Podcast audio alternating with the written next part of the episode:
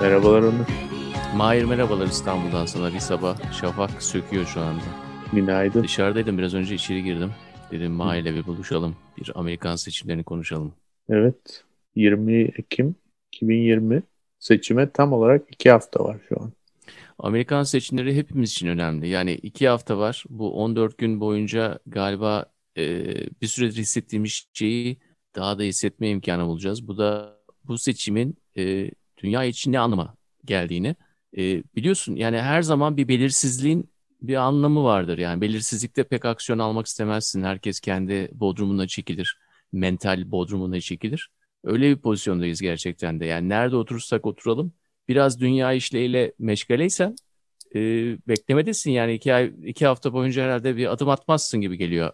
Anca eğer seçimin sonuçlarına dair çok iyi bir öngörün varsa o zaman da preemptive dediğimiz yani önceden adım atmak isteyebilirsin.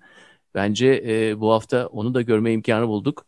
E, Birçok insan e, artık kartların tekrar dağıtılacağının farkında ve ona göre pozisyonlarını almaya çalışıyor. Ama sen dersin ki belki de çok erken davranıyorlar. Belki de deriyi görmeden paçaları sıvıyorlar. Ne dersin? Evet. Benim söyleyeceğim şeyi sen söyledin zaten. ya e, niye ama bu pesimizm? Niye böyle pesimizm büyük bir değil. mavi dalga gelecek hocam? Ne diyorsun? Senatoyu alacaklar, e, e, evi alacaklar, house'u alacaklar değil mi? Evet. Başkanlığın Onur, yanında. Valla bu Ağustos ortasında başladık değil mi? Artık prime time'a geldik yani. Yüzlük yüzlük kuyruğuna geldik. Son iki hafta bütün dünya bunu konuşacak artık.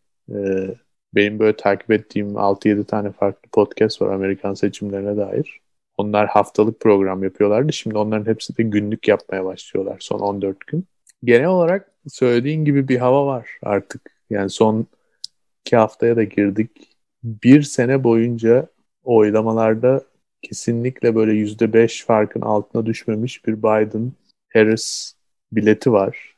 E, şu anda yüzde on bir önde görünüyorlar ortalamada. E, bu pandit dediğimiz yani bu işi çok bilen ya da fikir yürüten insanların çoğu artık şeyi konuşmaya başladılar. Senin de biraz önce dediğin gibi mavi dalga yani başkanlık garanti senatoyu yüzde yetmiş alma ihtimali var. E, House'da yani e, şeylerin olduğu alt, alt meclis. O da, o da demokratlara gidecek zaten. E, üçlü bir mavi dalga olma ihtimali var. En son Obama zamanında olmuştu tabii ki. Bayağı bir zaman oldu yani. Öyle bir şey olursa enteresan olur gerçekten. Ama e, soruna döneyim ben. Ben pesimist olduğumu düşünmüyorum. Sadece temkinli olduğumu düşünüyorum. Ben ben katılıyorum yani gerçekten yani bu kadar artık herhalde buradan şaşması bu işin böyle birden baş aşağı olması falan söz konusu olmaz. Yalnız şöyle bir şey hatırlatmak istiyorum sana. E, 2016 senesinde tam iki hafta önceki duruma baktım biraz. %7 Hillary Clinton ve aşağı yukarı hiçbir kurum ya da kuruluş e, Trump'ın kazanabileceğini söylemiyor. %86 Hillary Clinton'a veriyorlardı seçimi. Tam iki hafta önce. Ya bunu şu açıdan söylüyorum. Hı-hı. Genelde şöyle bir şey var. Bu bir travma psikolojisi. Ee, en yakın zamanda olan veriyi alıp onu diğerlerinin önüne koyuyorsun ve ondan önceki verilerini discount ediyorsun. Yani önemsiz hale getiriyorsun. Doğru. Burada şöyle bir şey söyleyeyim yalnız. Ee, ileri tabii bu kadar tutarlı bir kampanya yürütmemişti. Yani tam seçimden iki hafta önce %7 önde olabilir ama ara ara yani son sene içerisinde daha doğrusu e, adaylar kesinleştikten sonraki süreçte 2016'da Hillary Trump arasındaki farkın %1'e düştüğü hatta belli oylamalarda Trump'ın önde olduğu falan durumlar olmuştu. Burada hiç öyle bir durum yok. Onun üstüne bir de şöyle bir şey söyleyelim. Zaten hani sürekli konuşuyoruz ya. E, iki program önce sanırım çok daha detaylı konuşmuştuk. Bu swing state dediğimiz yani arada olan eyaletler işte nedir? Seçim belirleyecek olan eyaletler diyeyim. Florida'sı, Pennsylvania'sı, Michigan'ı, Ohio'su. E, buraların büyük bir kısmında Biden'ın Hillary'e göre çok daha fazla bir avantajı olduğu görülüyor. Yani o yüzden Şimdi 2016 rakamlar... ile 2020 Hı-hı. arasındaki farklılıklara bakalım. Bu da e, araştırma olarak da e, genelde 2016'da baktığımız zaman eyalet olarak araştırmalarda e, onlardan çok istifade edemedik. Çünkü çok fazla öyle araştırma yoktu. E, sütten ağzı yananlarda ne yaptı? yoğurdu üflemek için gittiler o oralara artık o 7-8 eyalete gidip oraya onlara spesifik yani o eyaletlere spesifik araştırmalar yapılmaya başlandı. Bu da belki şu andaki e, ulusal farkı biraz daha destekleyici bir şey. Çünkü o eyaletlere gittiğin zaman da tabii ki hepsini kazanmıyor Biden. Ama e, 2016 ile karşılaştırıldığı zaman e, o eyaletlerde de bir avantajı söz konusu. Evet. Yani tutarlı bir... Ya şimdi şöyle bir şey söyleyeyim sana. Eğer ki ben iki tane şey söylüyorum başından beri aslında. Birincisi %99 zaten Biden fazla popüler oyu oluyor. Yüzde yine 90 diyelim 85 diyelim neyse büyük bir ihtimal seçimi de Biden alıyor. Ama seçimi alıp da gerçekten mahkeme başında şeyde masa başında mahkemede kaybedebilir mi? Öyle bir ihtimal var. O birincisi. İkincisi de e, son dakika şapkadan tavşan çıkar mı? Ben bunu uzun süredir söylüyorum. Sen diyorsun ki artık çıksa da bir şey değişmez. Büyük ihtimalle haklısın. 30 milyon kişi oy kullanmış. E, o yani postayla. Çok büyük bir rakam gerçekten. Yani beklenenin ötesinde bir rakam olduğunu düşünüyorum. E, ama işte bir yine yüksek mahkeme durumu var. Bugün e, sen yatarken oldu galiba yine uyurken oldu galiba karar. Pensilvanya'da geç kalan posta yoluyla gelip o, geç kalan oyların sayılmaması için Cumhuriyetçiler başvurmuştu. Yüksek mahkeme dörde dört kaldı ama e, işte en büyük yargıç e, sayılsın tarafında olduğu için sayılsın diye karar çıktı. Bunu şu açıdan söylüyorum. Büyük ihtimalle işte konuştuğumuz aday değil mi? ACB, Amy Barrett mahkemeye atanmış olacak. Bu tip durumlarda karşı karar çıkma ihtimali %100'e yakınlaşmış olacak yani. Beşe, çünkü bütün muhafazakarlar Trump'ın atadığı iki yargıç dahil karşı oy kullandılar. Ee, o tip durumlar var. Yani masa başı durumları var. Bir. Evet, evet ama onları düşünmek için biraz erken. Evet. Çünkü o tür durumlar yani Anayasa e, Mahkemesi'ndeki kişiler de aynı zamanda e, onlar da beklemede. Evet. Eğer e, bahsettiğimiz gibi blue wave olursa yani mavi dalga olursa bunun anlamı gerçekten de onlar için de kartların tekrar dağıtılması olacağı için o konuya girmeyelim. O konu evet. erken diyorum. Şimdi çok önemli yani. Mavi dalga bakalım, olursa tamam mı? Evet. Bu hafta bu haftadaki durumda biz e, Geçen haftalara göre ne dersin? Yani Trump'ın artık kendi kendini bombalaması başlamıştı. değil mi? Evet, ee, hatta ben Covid teşhisi olduktan sonra şöyle bir teşhiste bulundum. Yani dedim ki Covid teşhisi e, adam için çok iyi olmayacak. Çünkü sonuçta yani yani Covid diye bir şey olmayan milyonları da bir anda sürpriz e, sürprize soktu yani kontrpiye bıraktı. Ve e, 10 noktadan sonra sönmeye başladı. Daha da sönmeye başladı. Bu haftası nasıl geçti peki Trump'ın? Şimdi bence... Sen nasıl gördün? Adamı nerede gördün mesela? Yani sürekli bir yerde teyze... canım nerede koşturuyor. Gördün? Georgia'ya gitti mesela. Çok büyük bir hareket bence. Çünkü biraz sürpriz. Niye sürpriz olduğunu söyleyeyim. Niye Georgia, sürpriz? Georgia aslında swing state olan bir yer değil. Yani Cumhuriyetçilerin cepte alması gereken bir yer aslında. Ee, ama işte Biden gibi bir karakter olduğunda hem siyahlar hem de bir takım beyazların oyunu alabildiği için e, oraya gitti. Yani aslında Georgia yerine nereye gitmesi lazım? Mesela Iowa'ya gitmesi lazım. Ohio'ya gitmesi lazım. Michigan'a gitmesi lazım. Florida, Pennsylvania yani daha... Yani cepteki eyaletler şu evet. anda riske girdi. Onun içinde e, Öyle ortada görünüyor. olan eyaletlere gitmek yerine ceptekilere gidiyor. Yani bir, bir loser psikolojisi. Biraz öyle. Elinde olanı tutmaya çalışıyor. Daha e, da diğerlerine de gidiyor tabii. Diğerlerine de Ama gidiyor. ne gördün? Adamı nerede gördün? Ne yapıyordu? Nasıl bir şeydi? Yani onu anlat. Ee, yani sen oradasın. Sen anlatacaksın. Tabii canım anlatayım. Ee, yani bu biliyorsun şeyde yapıyor zaten. Bu gösterileri ya da toplantıları diyelim. Ee, havaalanlarında, hangarların yan tarafında falan yapıyor. Uçağı indirip. Ee, dans etti falan. İşte bir Covid'den kurtuldum. Çok iyiyim. Sağlığım yerinde dansları yaptı. Ee, sürekli olarak bir Biden'a acayip yüklenme psikolojisi içinde olduğunu söylemek yanlış olmaz diye düşünüyorum. Her toplantıda gösteride şey yapıyor yani. Adamın taklidini falan yapıyor. İşte Biden'ı o kadar yaşlı adam falan nasıl olacak bu iş? Ya da Amerikan tarihinin en kötü adayına kaybedersen bu ülkeyi terk etmek zorunda kalırım falan filan. Ee, bir de tabii bu haftanın en büyük olayı e, Perşembe gecesi aslında e, biliyorsun ikinci münazara olacaktı. Evet. Ama Covid yüzünden münazara ertelendi. Daha doğrusu ikincisi iptal oldu. Üçüncüsü olacak sadece. İkincisinin e, şeyden e, Zoom'dan yapılması Evet. kararlaştırdı komisyon Söyle. ama Trump, Trump yapmam reddetti. dedi. Evet. Hı hı. Zoom'dan münazara olmaz dedi. Ee, ondan sonra e, Joe Biden de iyi o zaman ben kendim bir town hall yapayım dedi. ABC kanalında. Town hall dediğimizde işte kararsız e, oy kullanacak insanlar var. Bunlar stüdyoya geliyorlar. E, orada soru soruyorlar işte yani hani karar vermek için. Başkanı daha adayı daha yakından tanıyorlar. Tam son gün ya da son günden bir gün önce Trump da karşı bir hamle yapıp ben de town hall yapıyorum NBC'de hem de aynı saatte yapıyorum dedi. Ve iki tane town hall izledik. Aslında şey gibi oldu biraz. Münazara varmış gibi ama farklı yerlerde oluyormuş gibi oldu. İyi oldu bence. Şimdi, Dinleme şansımız oldu ikisinden en azından.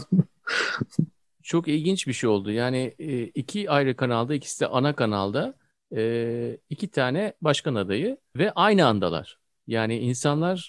Ya, onu Trump yaptı onu tabii. Aynı anda olmalarını. Aynı anda olmasını Trump yaptı. Bir birine gidebilirler, bir birine gidebilirler değil mi? Öyle bir şansa da sahipler. Aynen. Yalnız ben öyle yaptım. Sen öyle yaptın. ee, Trump'ın kaşıdığı yer e, televizyon reytingleri yine. Yani en iyi anladığı yer veya en iyi an, onu da anlamıyor bence artık. O, orada da e, afallamaya başladı. Çünkü TV reytinglerini kaybetti. E, son dakika öbür adam ana kanallardan bir tanesine çıkıyor diye ben de çıkacağım diyor.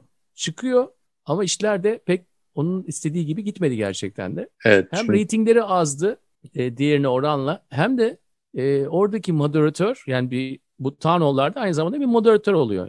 Yalnızca e, oy, kime oy vereceği belli olmamış olan seçmenler arkada, önde de başkan adayın yanında bir tane moderatör var, bir gazeteci var. E, onunla da çok iyi anlaşamadı. Yani nasıl Biden'la kavga ettiyse birinci münazırada bu sefer de onunla kavga etmeye başladı. E, bu da çok hoş durmadı gerçekten de. Evet yani moderatör de bu arada Savannah Guthrie NBC'nin e, NBC. NBC'nin şey sabah programını sunuyor yanlış bilmiyorsam. Yani hani sabahları şey oluyor ya. Sabah biz... programında olan birisiyle kavga etmemen lazım. Yani sabah programına çıkıyor kişi yani sabah şekeri. Evet. Onunla kavga etmeye başlamak çok akılcı değil. Yani güne onunla başlıyor insanlar öyle düşün. Evet. Bu arada kadını e, ya bence çok e, iyi bir şey yaptı kadın. Moderasyon yaptı gerçekten bu arada. Şu açıdan iyi yaptı. E, sabah programı sunuyor. İşte genelde sabahları biliyorsun çok ağır şeyler olmuyor Amerika. Hani öğlen daha borsa açılmamış falan. Kötü haberler çok sabah çıkmaz yani. Öğlen yemeği arasında çıkar. Sonra da zaten akşam zaten rezalet. Yani ne varsa akşam dökülüyor.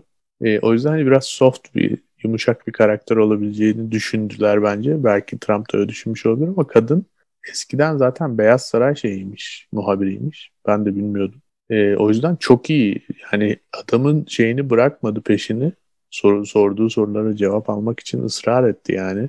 E, ve en sonunda da bir yerde e, bir tane işte yaptığı bir komplo teorisyeni bir adamın attığı bir tweet'i retweetlediği için Trump bunu sordu yani işte niye böyle bir şey yaptınız falan. Trump da ben ne bileyim yani sonuçta ben çok insan retweetliyorum onu da retweetlemişim işte bilmiyorum ki falan filan gibi şeyler dedi.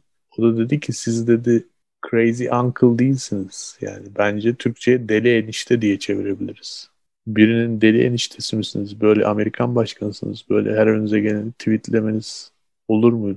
Gibi bir soru sordu ve o böyle manşet oldu zaten. Yani ertesi gün Cuma günü çok insan Crazy Uncle Trump e, güzel bir şey yapıştırdı yani açıkçası. Evet etiket. çok önemli. Çünkü herkese dedin ki hani Biden taklidini yapıyor. Herkese bazı lakaplar takıyor. Şimdi başka birisi ona bir lakap takmış oldu. Crazy Uncle. Evet. E, güzel de yani insanların bildiği bir şey bu. Evet. E, Şükran günü yemeklerinde işte Aynen. e, evlerine gelen enişte, yılda bir kere gördükleri enişte apuk sapuk konuşmaya başlar. İçip o içip. kategoriye soktu. e, ve hani yapışıp kalıyor, yaftalanıyor, güzel de oluyor. E, ve burada kartları dağıtan değil de sanki işte sana da Crazy Uncle düştü adamım dedi yani kadın. E, bu da hoş olmadı tabii. Yani son dakika kararlar alıp Biden'ın karşısına geçmek e, iyi bir karar değildi. Ben de sana Biden'ın tarafını anlatayım biraz. Anla. Şimdi Biden e, bir kere yazı adam zemin katında geçirdi. Delaware'deki zemin katında adam şeye çekildi yani. Covid zamanı. ikinci dalga gelmiş. E, inzivaya çekildi. Zannedersin hani hayatının son diliminde artık muhasebesini yapıp böyle bütün dünyevi her şeyden kendini arındırıp e, gitmeye hazırsındır ya hani diyelim. evet. o pozisyona soktu kendini. Ee, ama Krishna dedi ki Biden'a savaşacaksın oğlum savaşacaksın dedi. Neyse Krishna, Krishna tanrı oluyor burada. Ee, adam geldi abi oturdu. Ara ara kalktı.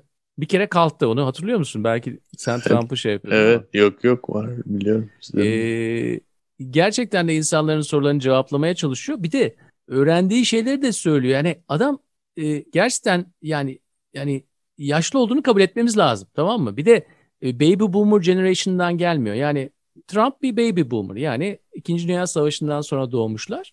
Biden 2. Dünya Savaşı sırasında doğmuş ama prototip olarak esas da ondan önceki jenerasyondan. Yani hmm, bizim doğru. silent generation dediğimiz jenerasyondan.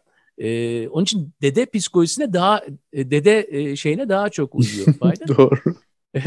Ama Biden'da. bunun şöyle avantajları var. Dinliyor. Dinledikten sonra konuşuyor ee, ve bırakmıyor. Yani dediğinin anlaşılmasını istiyor. Karşısındaki insanı muhatap alıyor. Yani yalnızca soruyu soru diye almıyor. Ee, soruyu o kişiden geliyor ondan sonra veri alıp ondan sonra ona karşı bir veri söylemiyor. O kişiyle sanki onu ikna etmek ister gibi konuşmaya başlıyor.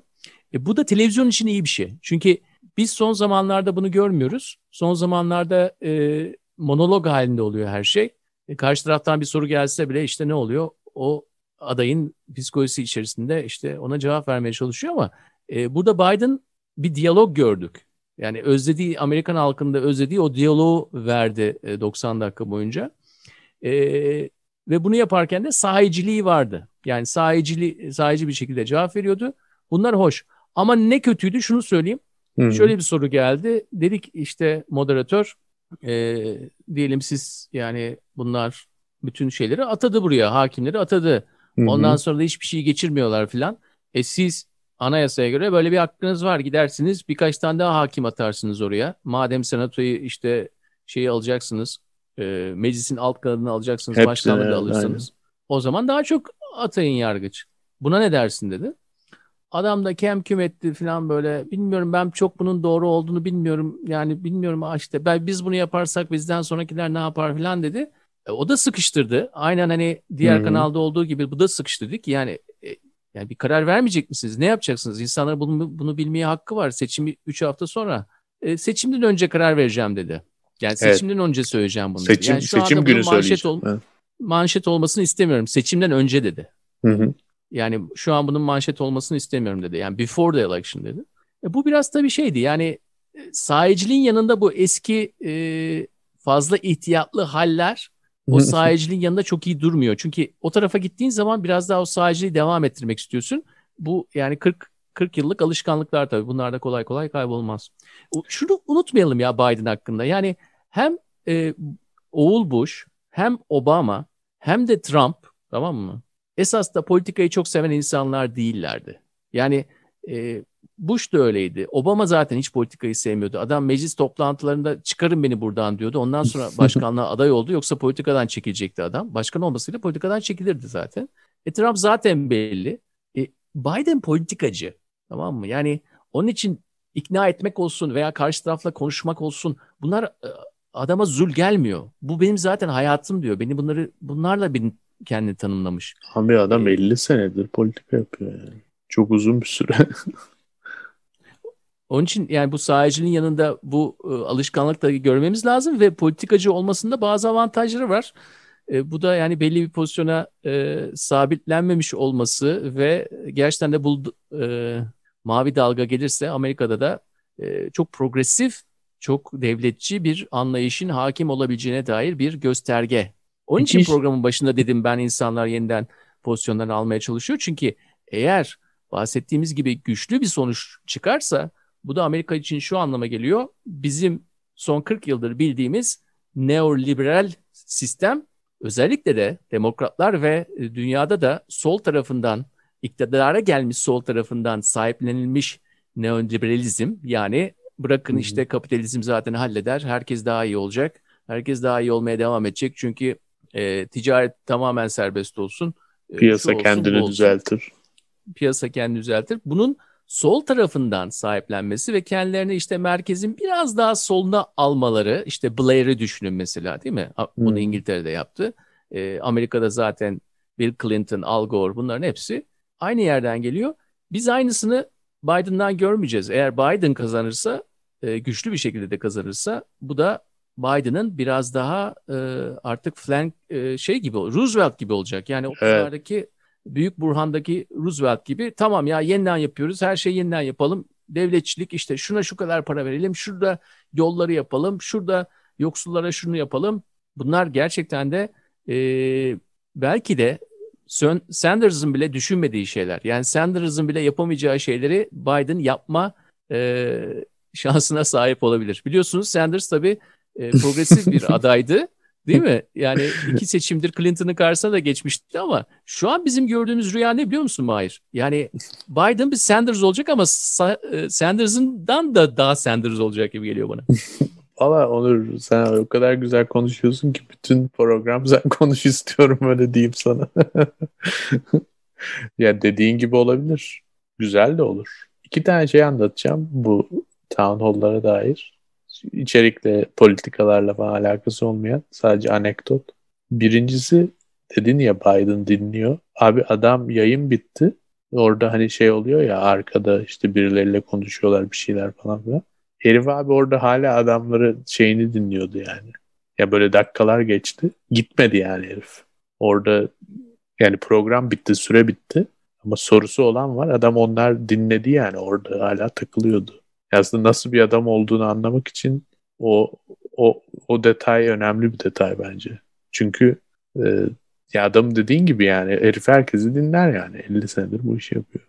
İkincisini söylemeden sana bir şey söyleyeyim. Hı. Bu da e, artık bizim neyi unuttuğumuzu da söylüyor. Yani televizyon televizyon için bunu yapmak, yalnızca başkaları için bir şey yapmak ayrı bir e, mental hal. Ama e, o diyalog halinde birisine bunu anlatmak ve bir, televizyon izleyicilerin yalnızca buna müşahede olması, yani onlar için yapılmaması ama bizim ona tanık olmamız da ayrı bir hal. Adam onu yakalamıştı o Tanrıoğlu'da. Yani o kişiye odaklandığı zaman bizim için yapmıyordu onu. O kişi için yapıyordu. Onu hissediyorduk biz de bundan nemen alıyorduk. Diyorduk ya biz buradan adayı daha iyi tanıma fırsatı bulduk diyorduk. Yani yalnızca bize doğru yapsa Trump'ın olduğu gibi her şey bizim için, her şey o reytingler için, her şey o e, izleyen, dinleyen milyonlar için olsa başka bir mental hal. Evet. E, yani ikincisi ne? Ne gördün? Iki, ikincisi de diğer Town Hall'dan. Ee, bilmiyorum görme şansın oldu mu? Sonlara doğru bir tane kadın, soru soran bir kadın Florida'da e, dedi ki Trump'a güldüğünüz zaman çok yakışıklı oluyorsunuz dedi. Ama ya öyle bir şekilde söyledi ki acayip flörtöz bir şekilde ve Trump da böyle birazcık utandı falan böyle. E, hafif yüzü kısardı falan filan.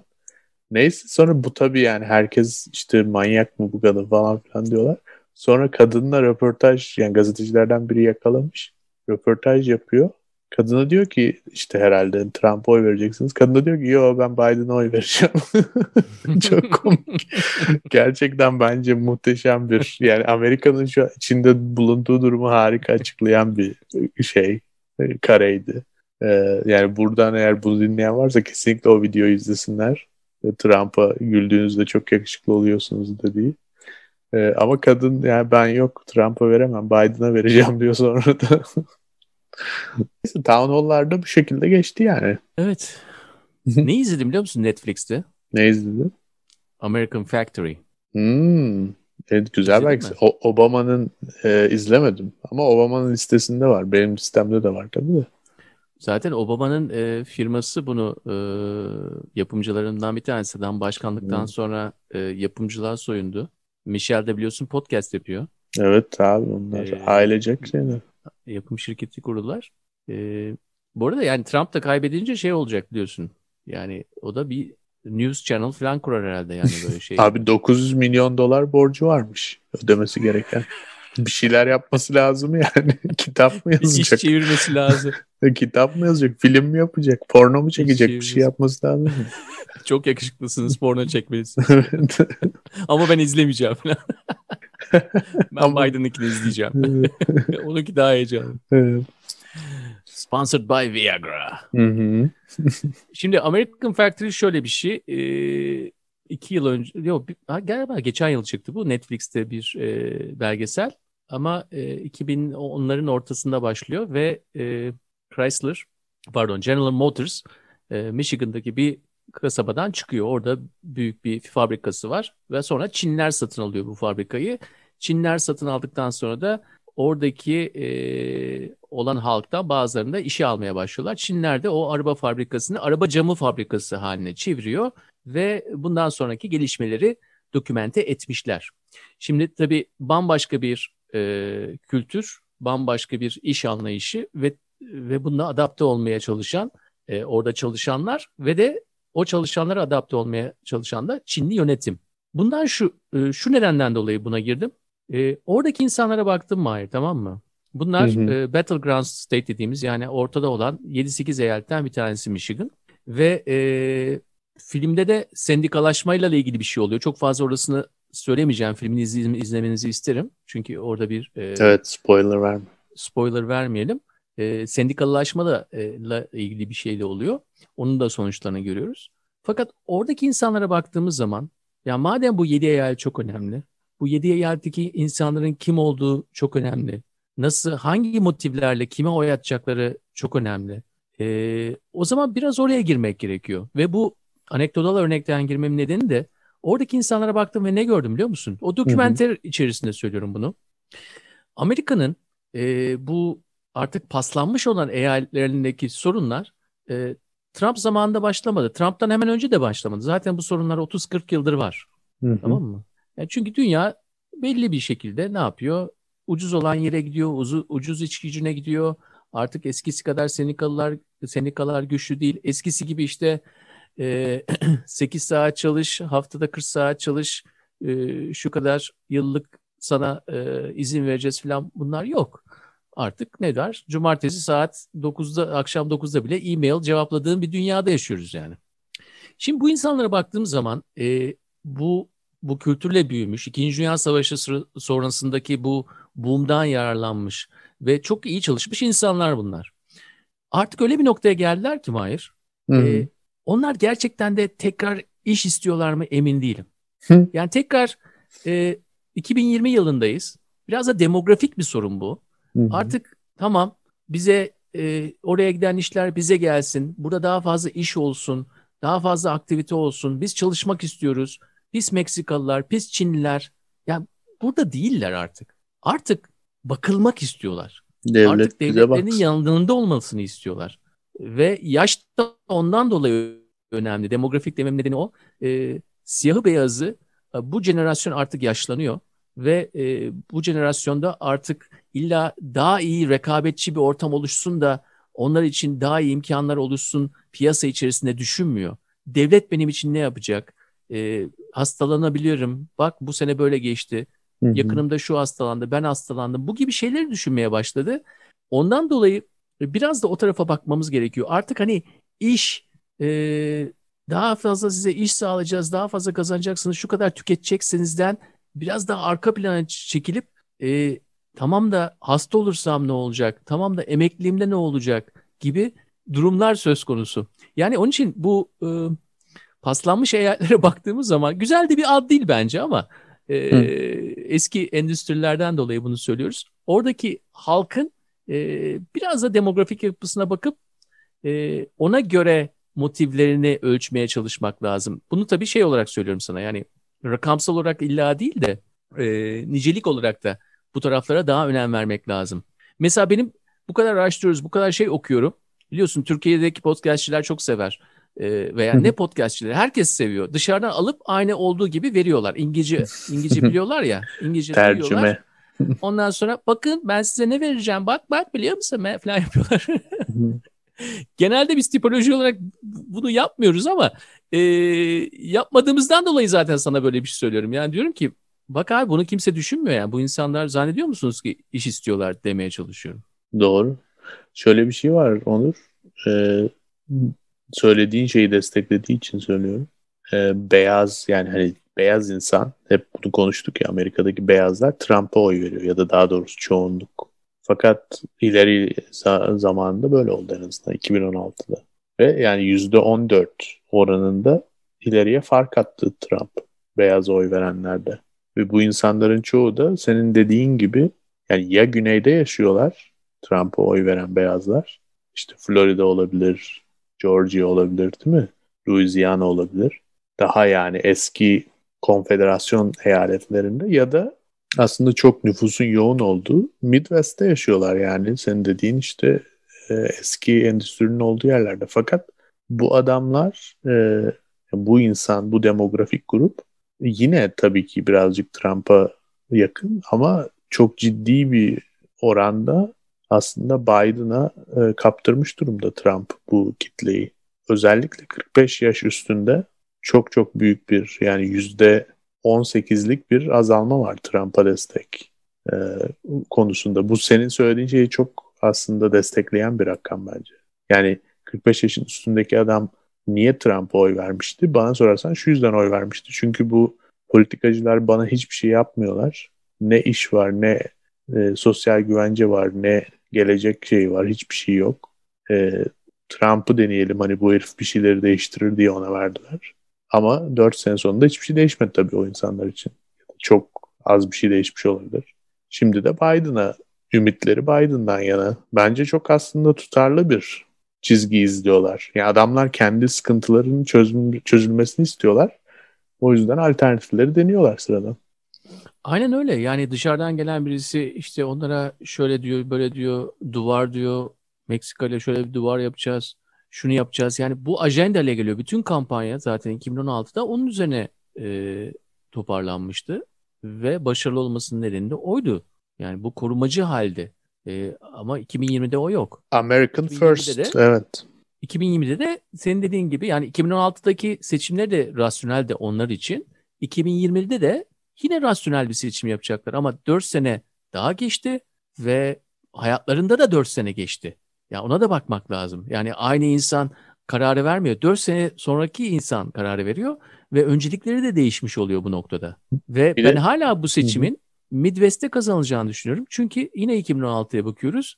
Wisconsin, Michigan bu gibi eyaletlerdeki oy farkı 0.02 eğer oyunu değiştirse yani bu 40 bine tekabül ediyor. Bu yani 40 bin kişi oyunu değiştirse zaten iki eyalette 40 bin kişi oyunu değiştirmiş olsa zaten Hillary kazanmış olacaktı. Yani bu rakam çok düşük bir rakam. Ve 2020'ye gittiğimiz zaman eğer biraz önceki senin istatistiğinle işte 45 yaş artıdan bahsettin. E, bunlarla 40 bini yalnızca bu nedenden dolayı 40 binin sağlanmayacağını düşünüyorsak bence aldanıyoruz. Evet. Yok e, yani şu ihtimalde konuşalım bu arada. Yani bu hep aklımda olan bir şey ama hiç yeri gelmiyor. Çok ciddi bir landslide de olabilir yani bu seçimde. Niye olacağını da söyleyeyim. Çünkü e, geçen seçimde e, yüzde... Landslide bir partinin silip Aynen. süpürmesi. Evet silip süpürmesi. Yani demokratlar lehine söylüyorum bunu. İki tane sebebi var. Bir, e, ya bence zaten marjin birazcık farklı olur. Yani marjin ya çok farklı olacak. Yani yakın olmayacak yani. Yüzde onsa mesela 15-20 olabilir kolaylıkla. E, ya da çok yakın olacak. Yani bu da şundan dolayı belirsiz. Posta oyları meselesi ilk defa bu kadar yüksek rakamda oluyor. İlk defa böyle bir altyapı var. Yani dinleyenlere çok saçma geliyor olabilir ama Amerika öyle bir yer ki adam posta ile oy kullanabiliyorsa kullanır ama gidip kullanacaksa kullanmayabilir. Niye? Bunun, bunun bazı yerlerde çok mantıklı açıklaması da var. Çünkü adam gidip 30 kilometre 40 kilometre arabayı kullanması gerekiyor. Bunu yapmaz yani herif. Ne olacak ki? Sonuçta işte alan alıyor falan diye düşünebilir yani. Çünkü Amerika aslında bu kadar bu seçim ya da bundan bir öncekine kadar çok polarize olmuş bir yer de değil birçok açıdan. Ee, o yüzden orada tamamıyla bilinmeyen bir denklem var. E, bunun üstüne bir de bu e, araştırmalarda hani diyorum ya ben hatırlatıyorum sürekli işte Hillary zamanına benziyor sonuçlar vesaire falan filan. Orada tabii Hillary aleyhine bir yanlış hesaplama olmuştu. Burada da yanlış hesaplama olabilir ama Trump aleyhine olabilir bu sefer. Böyle bir ihtimal de var. Yani evet. aslında Biden %11 ya ortalama öyle deniyor şu an. Daha fazla da olabilir o. Hiç belli olmaz. Çünkü çok garip bir seneden geçiyoruz. Yani bence seçimin dört temel kriteri var. Bunlardan biri COVID. Bir dakika oraya geçmeyelim henüz. Dört Geçmeyin. temel kriter biraz fazla olur da.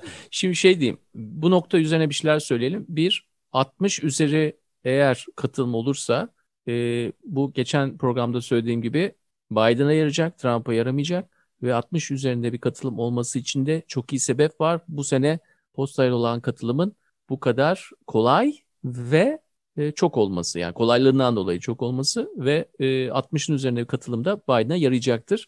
E, bence güzel bir söyledin ve bunu söylerken de yine güzel bir söyledin. Dedin ki ben bunu düşünüyorum ama söylemiyorum dedin.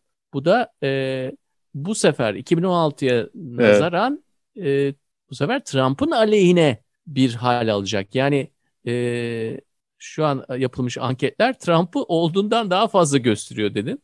Bu da Olabilir. çok önemli. Hı hı. Bu da çok önemli gerçekten. Ee, bizim burada yapmaya çalıştığımız tabii biraz e, özellikle bu eyaletlere gitmek. Yani e, çünkü bunlar e, seçimin sonucu belirleyecekler. Ama aynı zamanda bazı demografik gruplara da gitmek istiyoruz. Gidelim. Yani e, özellikle bu seçimde konuşulan şeylerden bir tanesi eğer 2016'ya göre bazı değişiklikler olacaksa işte bu hangi demografik gruplarda ne tür değişiklikler olduğu şeklinde analiz edilmesi lazım. Bu da yalnızca yaş değil tabii. ırk, cinsiyet değil mi? Evet. Ve ve nerede oturduğun yani yan eyalet olarak nerede oturduğun değil. Şehir merkezine olan uzaklığın mesela. Hı hı. Şimdi sen dedin ki 30-40 kilometre gidiyor adam. Niye bu adamın olduğu yerde şey yok ya? Niye bu 30-40 kilometre gitmek zorunda kalıyor? Bir tane şey koymuyorlar oraya. Çünkü, Orada okul mu yok yani? Yani okul olsa da diyorlar ki altyapı yeterli değil falan oradan oyları taşımak iş olacak, şu olacak, bu olacak.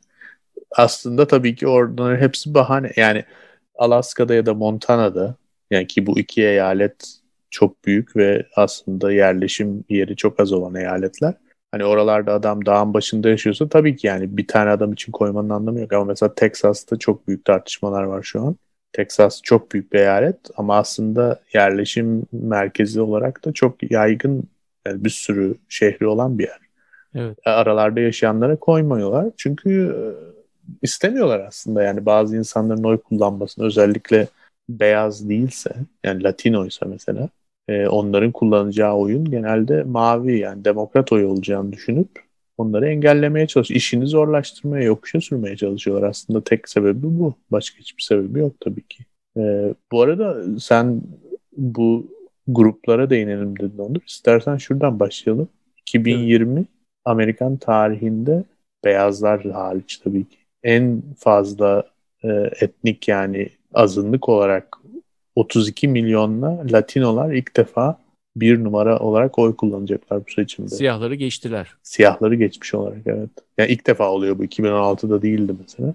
E, bu çok önemli bir şey tabii ki. Çünkü yani Latino oyların birçok birçoğu genelde demokratlara gidiyor olabilir ama e, bir kısmı da Trump'a gidiyor açıkçası. Yani özellikle Florida'da bu Latino oy meselesi çok önemli bir mesele. O evet, yüzden çünkü evet Latinolar çok e, karmaşık bir grup yani yalnızca tek ülkeden gelmiyorlar. Evet, çok aynen. ülkeden geliyorlar. Florida demenin nedeni de şu oradaki e, özellikle Güney Florida'da çok Küba Amerikalısı var. Kübalılarda e, genelde hani Castro rejiminden kaçmış insanlar oluyor. Aynen. Sosyalizmin çok nüfuzlu, nüfuzlu aileler de var orada. e, ve e, onlar da e, Küba'ya karşı e, böyle şey politikaları sevmiyorlar. Yani Obama'nın politikasını çok sevmediler mesela işte Küba açılsın falan. E, orada da birçok muhafazakar aile bundan e, şey duydu, imtina etti bunun yanında durmaktan. E, ve önemlisi erken zamanda Florida'ya geldiler. Yani şimdi rejim değişikliği biliyorsun Küba'da 1960'da oldu, 60'larda oldu. Yani şimdi bunlar geldi 40 60 yıldır Küba'dalar. 60 yıldır Florida'dalar pardon. Ve bayağı da para kazandılar yani. Şimdi bunlar da e, ne kadar çok para kazanırsan tabii daha fazla, daha muhafazakarlaşıyorsun. Özellikle e, vergilendirme gibi konularda. Onlar da Trump'a daha yakın oluyor. Mesela Latinoların o tarafında Biden'ın çok şey beklememesi lazım yani. Küba'da Amerikalılardan, Kübalılardan evet. çok oy Zaten, almayacak diyebiliriz. Zaten Küba'dan yüzden, gelmiş Amerikalılardan. Zaten evet. o yüzden Trump da Florida'dayken sürekli Biden hükümeti Sanders'a bırakacak. İşte Alexandra Ocasio-Cortez progresifler sosyalizme döndürecekler ülkeyi falan gibi şeyler. alacaklar. Bütün paralarınızı evet. çalacaklar. Ya Aha. tabii birazcık komik tabii ama bir şekilde bunun da... Yo işlerse işliyor tabii. İşlediği doğru. Biraz da yani. doğru ha bu arada yani yalan da değil de. Bence Trump'ın söylediği her şey doğru bu arada. Ben e, yani seçmenlerine çok ciddi olarak düzgün bir tablo çizdiğini düşünüyorum ben Trump'ın. Ne kadar ilginç değil mi? Yani bu kadar yalancı olan bir insanın esas da e, Ama işte adamın adı, söylediğim çok şey. adı çıkmış 9'a inmez 8'e hesabı. Kimse inanmıyor yani. Adam aslında doğru söylüyor. Bunları bunları yapacak diyor. Ki bence de yapacak yani birçoğunu. Mesela vergi konusu da yani gerçekten vergiyi yükseltecek. Yani 400 bin doların üstünde kazanıyorsan. Başka yolu yok zaten yani. Çok Kesinlikle. ciddi vergi planı var mesela Biden'ın. Bunu söylüyor adam ama hiç şey yapan yok yani. Dinleyen yok. Ya abi yani çoban o kadar yalan söylemiş. Şimdi bir kere doğru söyleyince mi inanacağız yani? Doğru. Aynen o hesap. Ee, Peki ama... e, bir de biliyorsun Latinolarda şöyle bir şey de var. Ee, maço tarafları yani Trump tabii o maço tarafa da sesleniyor. Yani düşünmeyin Doğru. ki işte 32 milyon e, Hispanik oy verecek. Bunların hepsi demokrat e, oy atmayacak dediniz. Biraz önce e, Küba Amerikalılarından bahsettik. Diğer taraftan da tabii erkek kadın arasında da bir farklılık olabilir çünkü Trump'ı çok destekleyen de birçok Latino var ve birçoğu da erkek. Aynen öyle. Yani o o mesela enteresan bir durum bence. E, çünkü Trump'ın Hispanikler arasında gerçekten yani 4 sene öncesine göre oy oranını arttırdığı aşikar. Erkekler arasında %15 daha fazla e, sempati topladığı araştırmalara göre öyle görünüyor yani. Ya bu mesela enteresan bir durum. Bunun maçolukla bir alakası var. Bir de anladığım kadarıyla genç erkek Hispanikler e, bir takım tepkisel bir şeyden de olabilir bilmiyorum yani. Hani sonuçta genç erkek ve azınlık grubuna ait olmak Amerika'da ya da herhangi bir yerde bence daha farklı tepkiler yaratıyor olabilir. Evet. Biden gibi Çünkü mahalle kültürü çok olan bir yani mahalleyle çok haşır neşir oluyorsun. Evet. Yeni kendine identity'ler, kendi kendini tekrar tanımlama ihtiyacı duyuyorsun ve bunlardan bir tanesi de hani eskiyle olan bağı koparmak. E, bu da hani yani şey ol, oluyor um, bir isyan tabii yani ben artık hani ben Meksikalı değilim. Aynen. Şuralıyım, ben Çikoluyum, ben şuralıyım falan derken zaten orada e, beklemediğin reaksiyonlarla karşılaşıyorsun. Çok normal evet. genç olmanın evet. tezahürü ya bir de, olarak. Hı-hı. Evet söyle. Bir de yani Biden hani daha böyle eski Amerika bir establishment ee, dediğimiz aynen, aynen, aynen. bir karakter ya. Ondan da e, hani Trump gelecek kuralları değiştirecek, e, sistemi alt üst edecek falan filan gibi bir beklentiden de kaynaklı olarak onu destekledik. Kaosa karşı bir özlem de oluyorsun gençlikle Aynen. beraber. Evet. O zaman ee, yani Hispanik hı. tarafında 2016'ya baktığımız zaman Latinolarda e, Biden'ın çok büyük bir avantajı olduğunu söyleyemeyeceğiz. Hatta Yok. belki de Latinolarda e, Trump Trump belki de Latinolarda daha fazla oy bile alabilir. Çünkü 2016'da çok anti e, anti Meksika tabii Latino arasında Meksikalıların oranı çok olduğu için bunu söylüyorum. Hı hı. 2016 çok anti Meksika bir kampanyayken 2020'de pek öyle bir şey yok. Hiç Bundan yok. dolayı da hı hı, hiç yok ve ondan dolayı da 2020'de e, seçimde e, en çok oy atacak olan azınlıkta illa da Biden'a bir kaymadan bahsetmiyoruz. Hatta Trump oylarını arttırabilir. Evet. Peki şeye geçelim, siyahlara geçelim. Siyahlar biliyorsun e, bu akşam 50 Cent Trump'ı e, şey yaptı.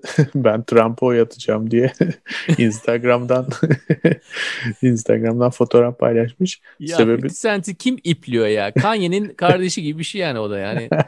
Kanye ne oldu ya? Hakikaten bak Kanye dedi şimdi. Çocuk kaynadı gitti arada yani. Kimse konuşmuyor. Neyse. Kanye'yi şey yaptılar, kandırdılar. 50 Cent'in e, söylediği şey de şu Onurcuğum. E, CNBC'den bir ekran görüntüsü paylaşmış. E, işte Biden'ın vergi planına dair işte şey yazıyor. Kaliforniya %62, New York %58, New Jersey %60 falan. Ee, işte şey yazmış ondan sonra. Bu nasıl iş ya falan kafayı mı yediniz? Kesinlikle Trump'a oy verin böyle iş mi olur falan yazmış. Ee, e ama tabii 400 bin doların üstünde e, geliri olan kendisi yani. Normal siyahların birçoğunun öyle bir gelir e, braketinde olmadığını biliyoruz. O yüzden çok bilmiyorum herhalde. E, birilerini ikna edebilir mi edemez mi emin değilim. Bilmiyorum 50 Cent iflas etmişti. Trump'ı da oradan seviyor olabilir. E, iflas ettikten sonra tekrar çıktı. Aynen Trump gibi. Bu sefer de şeyle çıktı bir e, sodalı su satışından. ya bunlar ne bunlar kadar niye? ya karlı bir iş ya. Yani tutturunca e, bu carbonated drink dediğimiz e, suyu al içerisinde balon doldur satmak ne kadar karlı bir şey. Neyse Şimdi, oradan çıktı. Şimdi biliyorsun CBD ile satıyorlar burada. O daha da karlı. Biliyorum evet. 7 dolar falan yani bir tanesi. Gerçekten. Bildiğin su. Evet tabii. Ama çok güzel böyle tasarımlı şeyleri. Kapakları falan çok hoş. Ya bir teneke suyu 6 7 dolara mı alıyorsun? Hmm. İçinde CBD var ama. Oo tamam o zaman. yani içince böyle yumuşuyorsun, yum, yumoş gibi oluyorsun. Yersen. yersen diyorsun. İçersen yersen. Peki şey diğer 30 milyon e, siyahtan bahsedelim. evet. 50 Cent dışındakilerden. Gerçek dışında şey 50 Cent dışındakiler. Abi orada enteresan bir durum var. Benim ilgimi çeken şeyi anlatayım sana. Yani tabii ki %80 küsür Biden'a e, oy vermeyi düşünüyor araştırmalara göre.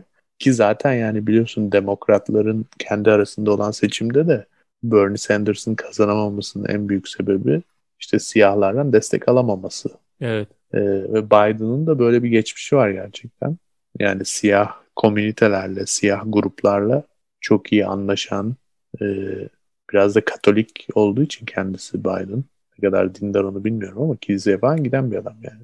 O yüzden e, böyle dindar yani güney siyahları, güney eyaletlerdeki siyahları da çok rahat motive edebilen bir adam. Evet ya illa onlar Katolik olduğu için değil. Onlar Katolik değil. Onlar değil zaten ama, Baptistler. Ama dindar. Ama şeyden yani. dolayı diyorsun. Diskurdan dolayı bütün... onlarla hmm. konuşma yöntemleri işte e, yıllardır diyorsun. He's, he's been hmm. working them yani. Kesinlikle öyle. Yani adam zaten işte Güney Carolina'da direkt sildi süpürdü yani. Ki orada yani yüzde... Orada zaten olaylar Sanders'ın üzerine orada geçti değil Aynen. mi şeyde? Aynen öyle. Evet. İlk kazan. mi dedin? Yani Biden yüzde seksen alacak mı deniliyor? Siyahlar, Siyahlar arasında, arasında öyle evet. Siyahlar arasında yüzde seksen. Evet. Müthiş. Ee, yalnız burada enteresan bir nokta var benim dikkatimi çeken. Ee, George Floyd olayı yani işte George Floyd'un öldürülmesi ve devamındaki protestolar. Daha sonra da Ağustos'un başında Kamala'nın daha doğrusu ortasına doğru işte Kamala'nın Kamala Harris'in e, başkan yardımcısı olduğunun açıklanması. E, bunların ikisi de çok fazla böyle Biden'ın oyunu siyahlar arasındaki oyunu etkilemiş şeyler gibi görünmüyor. Ya zaten hani diyebilirsin ki %87 ya da %81, 2 neyse. Üzerine ne koyabilirsin? Ne koyabilir artık %100 mü olacak diyebilirsin. Haklısın. Ee, ama yine de böyle bir 5, 6, 7 e, bracketinde bir şey var. Kararsız. Ya bu kararsız insanları da hiç anlamıyorum ama birazdan konuşuruz belki. Ee, yani Trump'a oy vermeyecek. Hani %10 Trump diyelim. %80-81 Biden diyelim. İşte geriye de kalan 8-9 e, kararsız şu anda. Hani onları belki daha Biden'a çeker diye düşünmüştüm ben bu iki olay ama öyle bir şey olduğu şu anda görülmüyor en azından. E, bir de 2016'ya göre Trump'ın hafif bir şeyi var. Kazanımı var yani siyahlar arasında. Ki o da senin biraz önce söylediğin şeyle ilgili bence. Yani bu kampanyasında gerçekten 2016'ya göre e, çok daha şey yapmaya çalışıyor. Yani biraz ben bunların oyunu birazcık alamazsam bu iş zor. Yani beyazlardan çok kaybettiğini bildiği için e, onlardan o açığı kapatmaya çalışıyor sanırım. O yüzden daha yumuşak dilli bir kampanyası var. O zaman şu ana kadar şunu söyleyebiliriz. Yani hem Latinolarda hem de siyahlarda Amerika'nın en büyük iki azınlığından bahsediyoruz. Hı hı. İlla e, Trump'la Biden arasında e, bir avantaj savaşı olacaksa 2016'ya göre çok da bir şeyler değiştiğini söyleyemeyiz. Evet. Yani 2016'da durum Latinolarda neyse, değişmiş olabilir. Ama evet. E, hı hı. 2016'da neyse e, 2020'de de takribi olarak evet. takribi olarak aynı sayılardan bahsediyoruz. Bu da şu anlama geliyor. İlla bu iki azınlıktan e, bir hareketle değişim olacağına dair bir ka- e, kanıtımız yok elimizde. Tabii evet. rakamlar büyük. Bunlar iki tane büyük azınlık. Onun Hı-hı. için hani belki şu an e, yani buradaki yani buradaki 100 bin oy demek o azınlıkların yalnızca işte yüzde üçüne tekabül ediyor. Yani küçük bir rakam gözüküyor ama o da çok büyük bir e, anlamı var. Onları tabii bir tarafa bırakıyorum ama diyoruz ki 2016 ile karşılaştırınca işte hiçbiri demokratlara oy vermedi. Şimdi hepsi demokratlara oy verecek gibi bir şeyden bahsedemeyiz. Evet. Asyalıları geçiyorum izin vereceksen. ya Asyalıları geçiyorum. Asyalılar belli. Asyalılar zaten zengini zengin. Zengin, ee, beyaz gibi takılıyor Asyalılar. Tabii canım. Öyleler yani. Bir Crazy yani... Rich Asians'ı seyretmedim bir şeyde. Ee, güzel. Hayır, hayır yani şey gibi dağılım biraz o şekilde çünkü ya işte %30-35'i cumhuriyetçilere veriyor. Çünkü onlar zaten zengin işte ya da belli e, kapitalist işlerde e, iş yapan insanlar. Geri kalanlar da işte işçi, emekçi falan filan zaten. Onlar da demokratlara veriyor ya da Aynen, liberal. Aynen. Yani Asyalılar beyazlardan daha beyaz zaten. Yani beyazlar zaten Asyalara bakıp biz bunlar gibi olmalıyız diyorlar. Düşünsene. ee, hani azınlık olarak onları saydığımız zaman ee, öyle bakmamız lazım. Ama oradan da e, pek bir ekmek yiyebileceğini düşünmüyorum illa Biden. Evet. Demo, şey olarak diyorum azınlık mensuplarından alacağı blok oy anlamında çok büyük bir fark olmayacaktır 4 sene oran 4 sene öncesi. Muhtemelen oranla. hiç olmayacak bence. Yani o azınlık gruplar arasında en az değişecek olan onlar olabilir. Öyle diyeyim sana. Şu an öyle bir noktaya geldik ki yani biz Amerika'da bilinen azınlık oranlar e, gruplarından bahsediyoruz. Tabii diğerleri de var. Yani Asyalı, Latino veya siyah diye e, tanımlamadığımız başka gruplar da var. E, mesela geçen haftalar e, din programı yaparken geçen hafta şöyle Hı-hı. bir şey demiştin bana.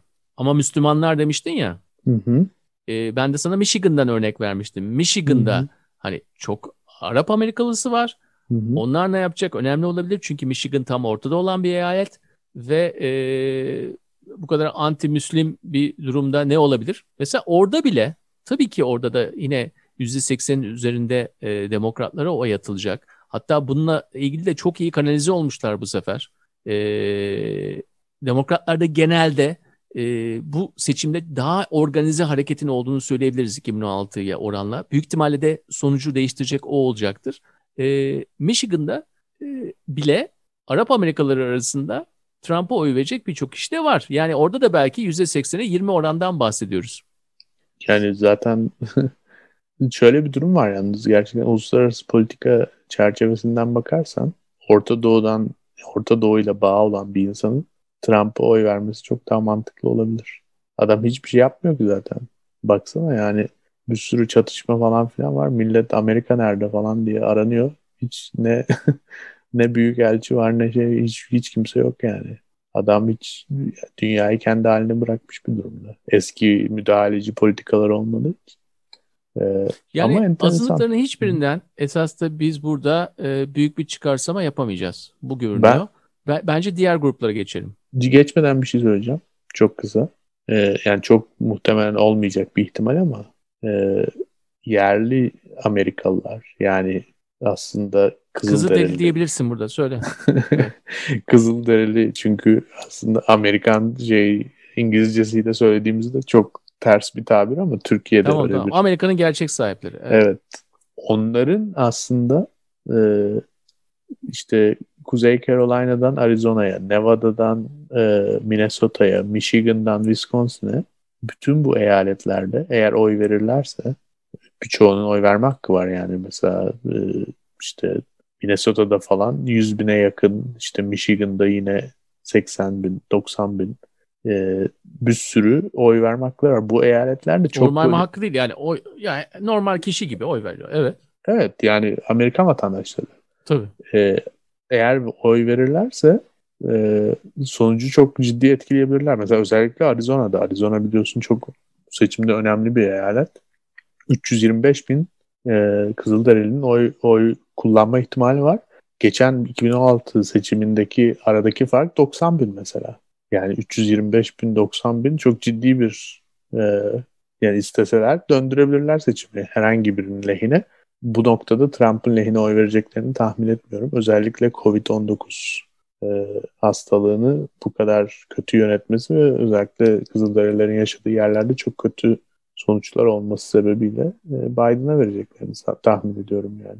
Çok Bunu, güzel bir nokta bence evet. bu. Yani şu açılardan dolayı bir e, küçük olan en küçük azınlıktan bahsediyoruz burada. Evet. Ama e, ortada olan eyaletlerde bunlardan çok olduğunu söylüyorsun. Evet. Bu önemli. İki, biraz önce bahsettiğimiz gibi oy atma, dışarıdan oy atma, postayla oy atma da onlarda çok önemli olacak. Çünkü e, Evet, gidemiyorlar. ye- Evet. gidemiyorlar. Yerli Amerikalı e, uzakta yaşıyor. Şehir merkezlerinde yaşamıyor.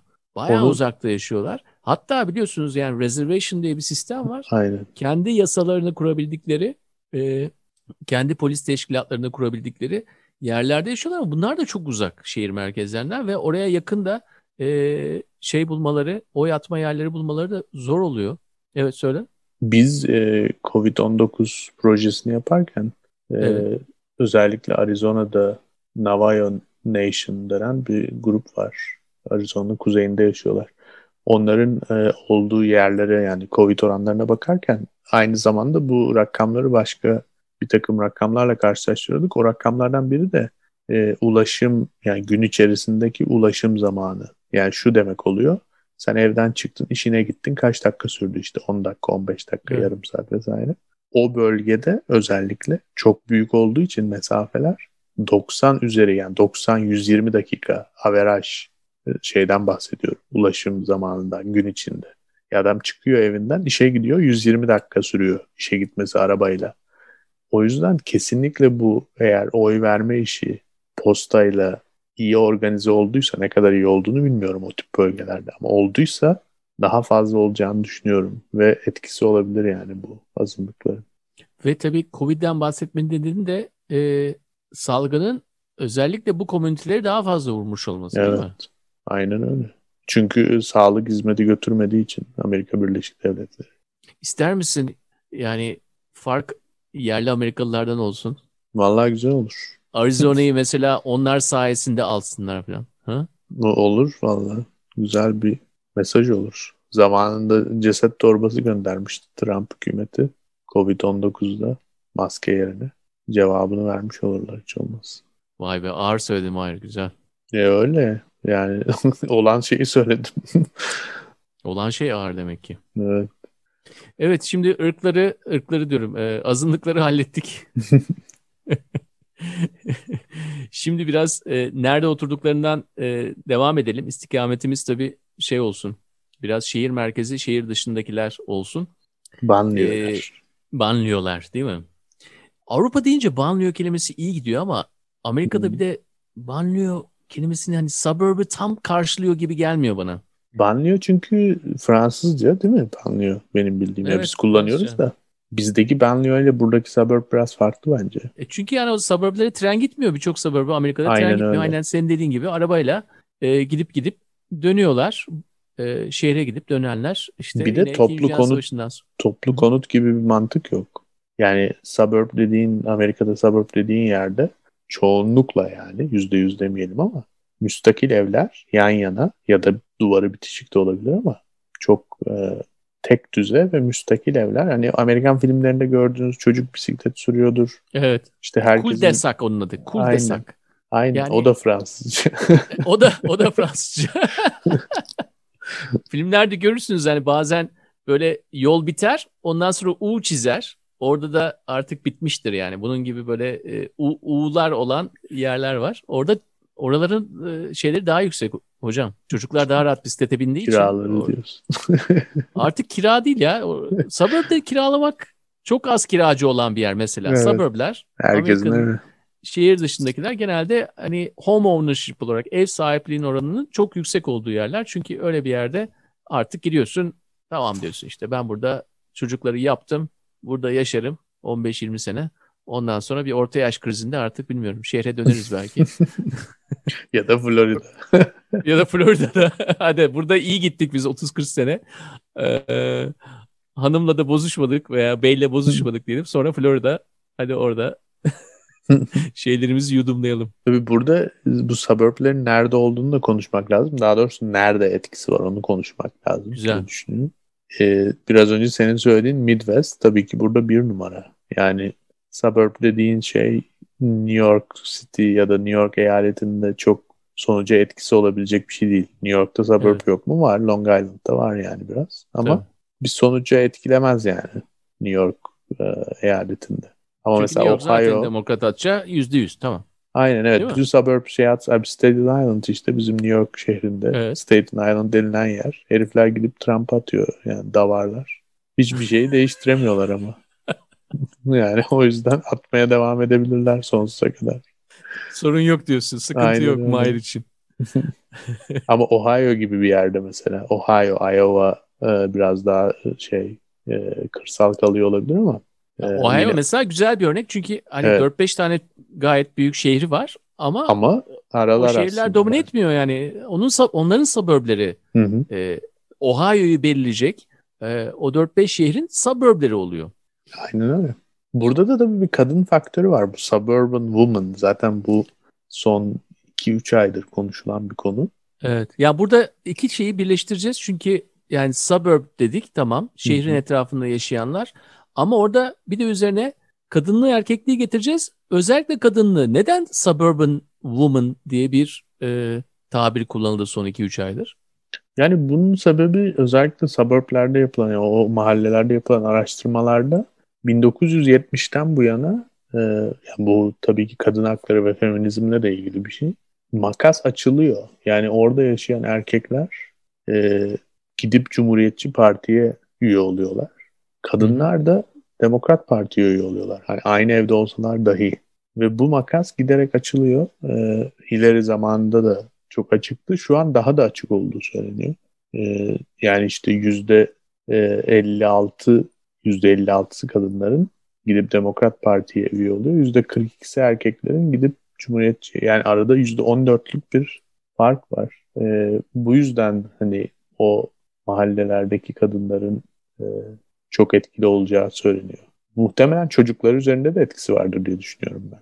Yani sonuçta sen evde bir annesin hani küçük çocuğun varsa bir önemi yok ama e, oy kullanma çağında bir çocuğun da olabilir. Yani 18, 19, 20 yaşında. E, yani annelerin sözü de etkilidir yani. Değil mi? Annen oğlum git Biden'a ver derse verirsin diye düşünüyorum yani. Orasını bilmiyorum. Güzel tamam oraya kadar güzeldi. o işin esprisi latifesi tabii Babam, ama. baba da o zaman oğlum Trump'a oy ver erkek adamsın falan da diyebilir yani. Abi öyle baba öyle bir şey demez ben sana söyleyeyim yani. Baba Şimdi bahsettiğimiz bir dakika. baba Trump için evde şey yapmaz yani sana reklam yapmaz ben sana söyleyeyim. Bilmiyorum bir tane maga hat verirse bir tane maga şapkası verirse Make Şimdi maskeleri çıktı Onur. He- şeyi boş ver artık maskesi var. Aa, Çünkü Covid başkan Covid olduktan sonra artık e, magacılar da şey maskeye başladılar. öyle mi? Evet. Kırmızı maga mı yine maske. peki? Yine kırmızı evet. Kırmızı Kocaman tabii. maga yazıyor böyle. Şimdi suburblerden bahsettiğimiz zaman banliyölarda e, özellikle bahsettiğimiz eyaletlerde yani e, Orta Doğu'daki, Orta Batı'daki eyaletlerde, Midwest'teki eyaletlerde Ohio, Ohio gibi beyazlardan bahsediyoruz. Bunun nedenlerinden bir tanesi de şehir dışında e, dedik ya suburblerde genelde ev sahipliği yüksek oluyor. Orada ev alabilen insanlar genelde beyaz oluyor. Şehir Evet. merkezinden e, dışında yaşıyorlar. Şehir merkezini hatta bazıları işte orası eskiden öyleydi ya. Şehir Bir de merkezi inner çok tehlikeliydi Amerika'da. Evet inner city konseptini de anlat da tam olsun bence.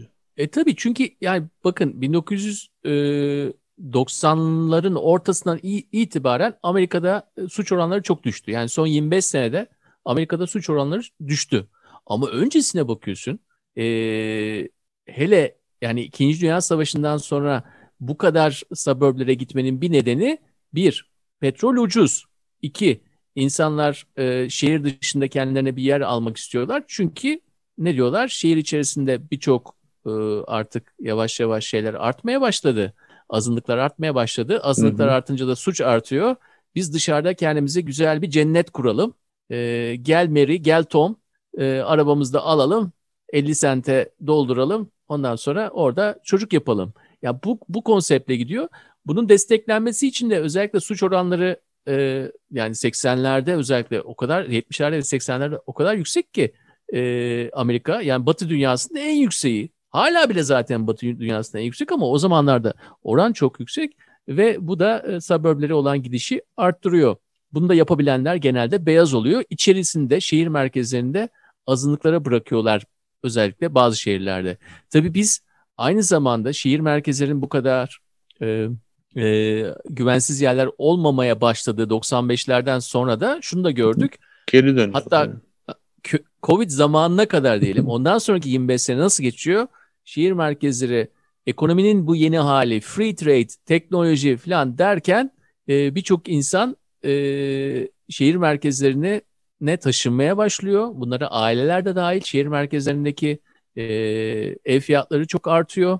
Özellikle kondolar, yeniden yapılmış binalar. Bunların binaların içerisinde apartman yaşamına geçiş var. Bunlar e, müthiş aidatlarla bunları ödemeye başlıyor aileler. Ve ama suburblerde illa da büyük bir fiyat artışı olmuyor değil mi? Yani tabii ki fiyatlar çok artıyor. Amerika'da ev fiyatları çok arttı. Ama e, şehir merkezine kıyaslayınca suburblerdeki artış o kadar da yüksek değil. Bunu değil. da söyleyelim. Ama genelde suburbler beyazların yeri Siyahların da birçok suburb'u var tabii. Bunlar da çok ayrılmış. ırklar olarak ayrılmışlar. Hatta bir mahalleye siyah taşınırsa o mahalledeki ev fiyatlarında düşürücü bir faktör haline geliyor bu. Ne yazık ki böyle. Evet. Güzel. Ee, bu önemli çünkü bu, bu, bu seçimde çok konuşulan konulardan bir tanesi. Yani Covid zamanında özellikle insanlar e, yani e, evlerinin fiyatını göstererek evlerin fiyatı hakkında bir değerlendirme alarak bundan dolayı da borç alabiliyorlar tamam mı? Evet. Ve ne oluyor biliyor musun? E, siyah aileler aynı şekilde oldukları halde evleri beyaza göre birçok faktörü e, kontrol edersek eğer bankalardan daha az para alabiliyor evinin karşılığında. Çünkü evini Aynen. ne yapıyorsun? İpotek olarak gösterip karşında para alacaksın. Covid zamanı işten ayrılmışsın veya işten kovulmuşsun. İşte o 2-3 ayı geçireceksin. 5-6 ayı geçireceksin neyse. E bunu alırken Beyaz aile diyor ki işte senin evin 500 bin dolar diyor. Aynı türeve sahip olan siyah aile senin evin 300 bin dolar diyor. Ona göre para veriyor onlara. İçin bu, bu sene mesela bu daha da e, ön plana geçmeye başladı. Dediğimiz gibi yani suburbler biraz e, hani e, ilginç yerler. Ayrı bir ekosistem ya suburbler. E, ve yani... e, Amerikan Amerikana için de çok önemli. Bu Hollywood filmleri için ne kadar önemlidir ya suburbler. E, evet. Orada yapılmıştır yani. Bütün Amerikana orada yapılıyor modern zamanda. Şöyle bir şey var Onur. İki şey aslında. Biri senin biraz önce söylediğin ev ev alma, e, evi şey yapma, e, borca dönüştürme ve ipotek etme durumlarıyla ilgili. Obama zamanında Biden ve Obama'nın çıkardığı bir Fair Housing Act yani suburblerde işte bir takım şeyleri engellemek, redlining denilen yani beyazları sadece bir ırkçı ayrımcılığı engellemek için çıkartılmış bir e, yasa grubu var. E, bunu Trump zaten geriye döndürdü ve daha da işte yani hani ben suburbleri koruyacağım falan e, suç mahallelerinize gelmeyecek kampanyası altında bir takım vaatler verdi. Fakat e, bu vaatlerin çok tutmadığı aslında hatta geri teptiği söyleniyor. Çünkü aslında o mahalleler 20-30 sene önce o Hollywood filmlerinin ya özellikle 80-90'lardaki filmlerin çekildiği zamanlara göre aslında çok daha karışık mahalleler şu anda. Yani Latin Latinolar da var, Asyalılar da var, siyahlar da var.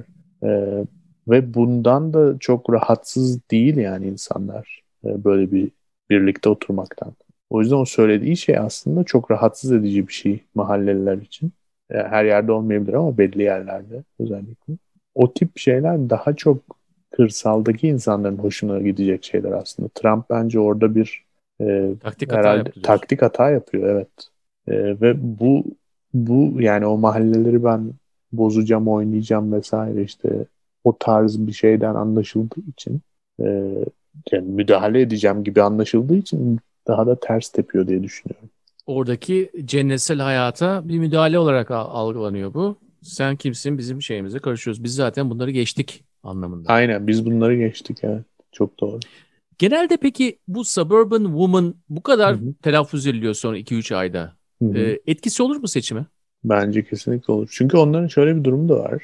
Yani ben biraz önce Latife olarak hani evde çocuğuna söylüyordur dedim de. E, yani bu Suburban Woman gerçekten özellikle şu anda demokrat oy verecek olanlar inanılmaz derecede kendilerinden motive olarak diğer insanları da ikna etmeye çalışıyorlar mahallelerindeki. Ya yani bu bir bu bir konsept yani bu bir fenomen bilinen bir şey. Bunun birçok sebebi olabilir. Hani bir büyük bir kısmının ev hanımı olduğu söyleniyor. Ee, Yani Trump da zaten onlara housewife diye hitap etmişti.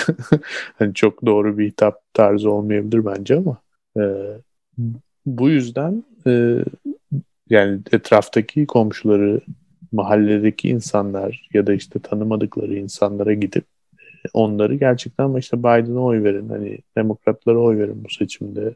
Bakın işte bu adam ülkemizi iyi temsil etmiyor falan filan gibi kendiliğinden bir mobilize oldukları söyleniyor.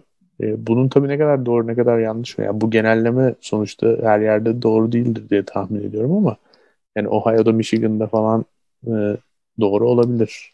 Ya belki Florida'nın e, şeylerinde öyle değildir yani. E, suburblerinde ya da Kaliforniya'da öyle olabilir ama North Carolina'da olmayabilir. E, onu göreceğiz ama bence etkisi olur diye tahmin ediyorum. Yoksa bu kadar konuşulmazdı. Ya zaten işte programı açtığımızda ne dedik? Sen dedin ya ne oldu bu hafta? Ben de sana Trump'ın gittiği yerleri saydım. Yani aslında birazcık adaylara bakarak durumun ne olduğunu da görebiliriz. Yani bu kadınlar bu kadar önemli olmasalardı bu kadar konusu olmazdı yani. iki tarafta konuşuyor çünkü.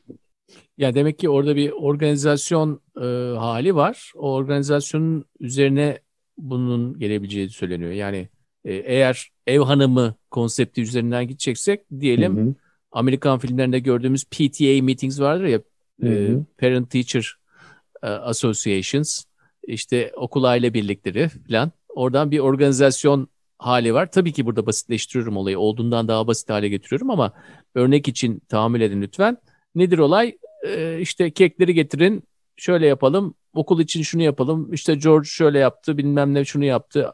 Böyle toplantılar içerisinde artık politik bir ruhun da girebileceği ve Trump'ın ülkeye getirdiği özellikle de biliyorsun bahsettiğimiz prototip e, sağlıkla çok ilgilidir. Çocukların hmm. sağlığı her şeyin üzerindedir.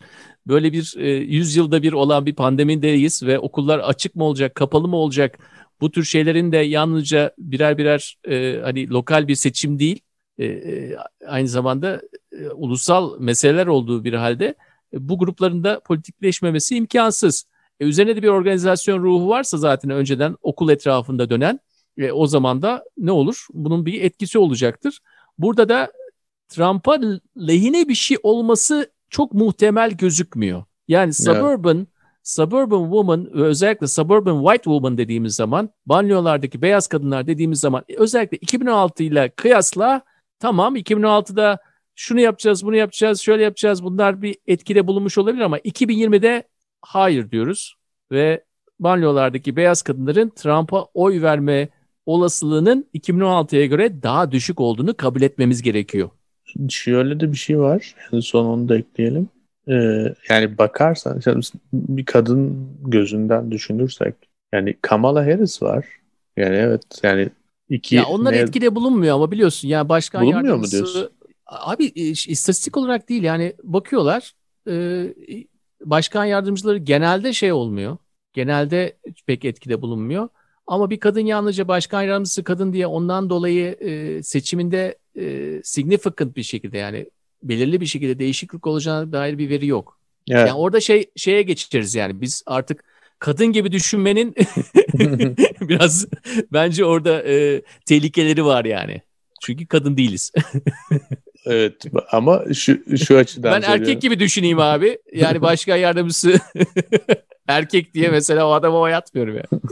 Pense vermem mi diyorsun? vermem. Hayır en azından... Vermem o herife vermem. Çok da güzeldi. Münazara yapmıştı açıkçası. Bilmiyorum. Hakkını yiyorsun bence. Bilmiyorum abi. Eğer kafasına sinek konduysa bir nedeni vardır. Büyük ihtimalle boktur. Onun için kafasına sinek konmuş. yani bunu şu açıdan söylüyorum. Okuduğum bazı yazılarda böyle bir şey vardı. Çünkü kadınlar kendileri söylüyorlardı. Tabii ki istatistik Abi, gibi şey olmayabilir ama. Evet o yani ya en azından genelde... ha? Erkeklerin genelde yaptığı yanlışlardan bir tanesi bence yani onu ya, ya kabul etmiyorum bunu. İyi de kabul Veri görmem lazım abi orada yani veri görmem lazım. Ha başka bir şey kaldı mı suburban e, şeylerden başka? Kalmadı bence. Ya genelde Daha kadın erkek olayına girebiliriz ama bu, bundan On... çok iyi bir hareketle kadın erkeğe gireriz. da, genellemenin daha da genellemesini yapabiliriz o zaman. Ya kadın erkek genellemesi bence çok zor bir genelleme. Çünkü çok zaten zor değil mi abi? aslında bütün konuştuğumuz gruplar yani Kızılderililer, yerli Amerikalılar dahil hiç kesinlikle blok gruplar değil tabii ki yani bunlar e, yani bu şekilde birazcık daha basite indirgenip belli araştırmalar yapılan ve belli sonuçlara varılan gruplar ama kesinlikle yani hiç kimse blok değil her birey başka bir birey yani senin de dediğin gibi e, kadın erkek dediğimizde yani 150 milyona 150 milyonluk bir iki blok oluşturmuş oluyoruz. Yani burada evet, evet. bir şey söylemek oldukça zor. Sadece tabii bir erkek hani maçoluk ve işte silah efendime söyleyeyim e, şey milliyetçilik vesaire kavga dövüş vurdu kırdı adama ne güzel laf soktu falan gibi konusunda Trump'a daha sempati duyanların erkek olduğunu zaten hani bilmeyen yoktur diye tahmin ediyorum. Ya bu dünyanın her yerinde bu şekilde işliyor bu işler. Peki ee, salgın? Genelde kadın erkeklerdeki e, yani bu mega bir trend yapacaksak bundan e, salgının bir etkisi olur mu? Olur. E, geçen gün Obama'nın bir mülakatını dinledim. O mesela salgının bu seçimde çok önemli olduğunu düşünüyor. Yani Obama genel olarak bir şey bilmeden konuşan bir adam değil. Ee, eminim Abi, ki... Bravo Obama da salgının çok önemli olduğunu düşünmüş. Hayır. E, şu Aferin açıdan... Obama'ya çok akıllı. Hayır şu açıdan diyorum yani 2016 husumetini soruyorlar tabii ki yani nasıl e, şey hezimetini pardon husumetini. E, saat ilerledi iyice kelimeleri karıştırıyorum. Ya estağfurullah estağfurullah. Hezimetini soruyorlar 2016. Çünkü bir hezimet yani. Yani kesinlikle Hillary'nin arkasında Obama da vardı. Yani destekliyordu, istiyordu olmasını. Hatta Olmadı. Biden'ı arkasında değil de e, Hillary'nin arkasındaydı. Evet. Yani e, kendi başkan yardımcısının arkasında değildi, Hillary'nin arkasındaydı Obama. Evet. Yani Ve fırsat buldu. Yani 2016'da e, Biden'ın oğlunun ölmesinden dolayı seçime katılmama kararı aldı. Hı hı. Obama gitti tabii sarıldı. En yakın arkadaşlarından biri sarıldı. Gitti oğlunun e, töreninde konuştu falan şey yaptı. Eulogy verdi. Hı hı. E, ama istemiyordu ama, abi. Evet, istemiyordu. Şimdi de ya Kamala'nın arkasında ben sana söyleyeyim. Kimin arkasında? Kamala'nın arkasında. Kesinlikle. Ha, hala Biden'a güvenmiyor diyorsun. Kesinlikle güvenmiyor bence. Neyse e, ama konuya geri döneyim. Ya mesela 2016 ve bu sene arasında yani mesela bunun kaybedilmesinin çok çok daha zor bir seçim olduğunu düşünüyor Obama. Yani bunu açık açık söylemiyordu ama kesinlikle o, tarzda konuşuyordu ve e, bunun en önemli sebebinin tabii ki Covid oldu. Yani 215 bin kişi ölmüş e, ve şu an salgın yani bugün itibariyle Amerika'da seçime 2 hafta var. Salgın başlayalı 6 ay olmuş, 7 ay olmuş hatta ve en yüksek rakamına ulaşmak üzere şu anda. Peak yapacak. Yani daha e, eski rakamlar günde 50 binler 60 binleri gördüğümüz günlerden daha da yükseliyor 100 şu anda. bine çıkacak belki evet. günde. Yani Ve böyle özellikle bir... bunun olacağı eyaletlere bakalım. E, harita olarak bakın. Olay ilk fazında e, sizin olduğunuz yerlerdeydi Mahir evet. değil mi? Kuzeydoğu'daydı. Kuzeydoğu'da. Sonra ikinci fazında yazın güneye taşındı. Şu andaki haritaya bakın. Tamamen evet. Midwest'te. Yani evet. bahsettiğimiz Bütün e, ortada evet. ortada olan eyaletlerin birçoğunun olduğu yer Midwest ve şu an salgında orası kıpkırmızı. Evet. Tam zamanında orası kıpkır, kıpkırmızı. O yüzden e, yani erkeklerin özellikle yaşı olan erkeklerin e, ne kadar yani Trump'a bayılırsa bayılsın bu hastalığı ya Chris Christie e, New Jersey'nin eski valisi. Evet. Adam obez. 4 gün obez işte e, Trump'la birlikte aynı zamanda Covid oldu. 4 gün acil serviste yattı. Tabii dünyanın en iyi ilaçlarını veriyorlar. Remdesivir, yok Regeneron, neyse yani. Trump'ın bütün o sayıkladığı şeyleri veriyorlar bunlara. Çıktı, iyileşti ya da en azından şu an için durumu iyi anladığım kadarıyla. Dedi ki biz hata yapmışız maskeyi herkes evet, taksın. Evet. Mesafeye uysun dedi. Yani demek ki bu o kadar kötü bir hastalık ki yani gerçekten yakalanırsan e, ve kötü geçirirsen tövbe ettiriyor yani. O yüzden yani ya kendisi ya da bir yakını yani kimseye hastalık vermesin Rabbim ama Yani onlara yakalanan insanın fikri değişir diye düşünüyorum. Yani 215 15 bin ölüm çok ciddi bir rakam. Yani 4 ile çarp onu 1 milyon kişi yapıyor neredeyse. Bu kadar direkt birebir etkilenen insan var yani. Evet. Şimdi e, bitiriyoruz galiba da hmm. Obama'ya tekrar döneyim mi? Dön. Çok zeki olan Obama. şey Çok iyi konuşuyor herif ama ya. Yani gerçekten dinlemek keyifli yani. Ya, Biraz yani... bir de böyle şeye Hı. çıkmayınca daha da iyi oluyor. Bu bir bu arada merak edenler olabilir. Pod Saves America diye bir podcast var. Obama'nın eski yardımcıları yapıyor zaten. Onların programına çıkmış bir hafta önce falan. Daha böyle biraz off the record gibi yani. Şey CNN'de mülakat vermediği için daha da tatlı bir sohbet. Obama'nın e, bu iyi konuşmalar dedin de oradan aklıma geldi. Hmm. Şimdi e, Correspondence Dinner diye bir şey olurdu işte gazeteciler, e, Washington'da çalışan bütün gazeteciler toplanır. Hala oluyor da artık başkan katılmıyor ona. Çünkü çok dalga geçtikleri için onunla. Onların bir tanesinde e, Obama çıkmıştı. Mitch McConnell da yani bu e, Cumhuriyetçilerin senato lideri de o zaman hala liderdi. E, bu yemek sırasında Obama tabii espriler yapıyor. Espri üzerine espri patlatıyorsun. Şöyle bir espri yaptı tamam mı? Bana diyorlar ki Mitch McConnell'la git bir bira iç tamam mı? Çünkü e, Obama işte ne zaman bir anlaşmazlık olduğu zaman birlikte bira içmeyi teklif ederdi. İşte onu da yapardı birkaç kere. Hı hı. Görüntü verirdi falan. Bana diyorlar ki git de Mitch McConnell'la bir bira iç diyorlar. Ondan sonra Obama şöyle bir espri yaptı. Bir dakika ya Mitch McConnell, Mitch McConnell'la mı siz hiç baktınız mı ona falan dedi yani. Mitch McConnell'la bira mı içeceğim dedi tamam Millet güldü falan. Ve Biden buna gülmedi abi. Hı. Biden gülmedi. Çünkü tamam Mitch McConnell çok çirkin bir adam. Çok e, yani fiziksel olarak da çirkin bu arada da. Tospa ee, çirkin... Öyle diyorlar Her türlü abi. hayvan ismini şey yapabilirsin yani adama. Ama adam e, yani 2010'larda bir şekilde e, var ve olmaya da devam edecek gibi gözüküyor. Ve adam bir adam yani. Ve politikacı işte bu bütün yargıçları atayan o, bütün yargıçlar üzerine bu kadar bu kadar önemseyen de o.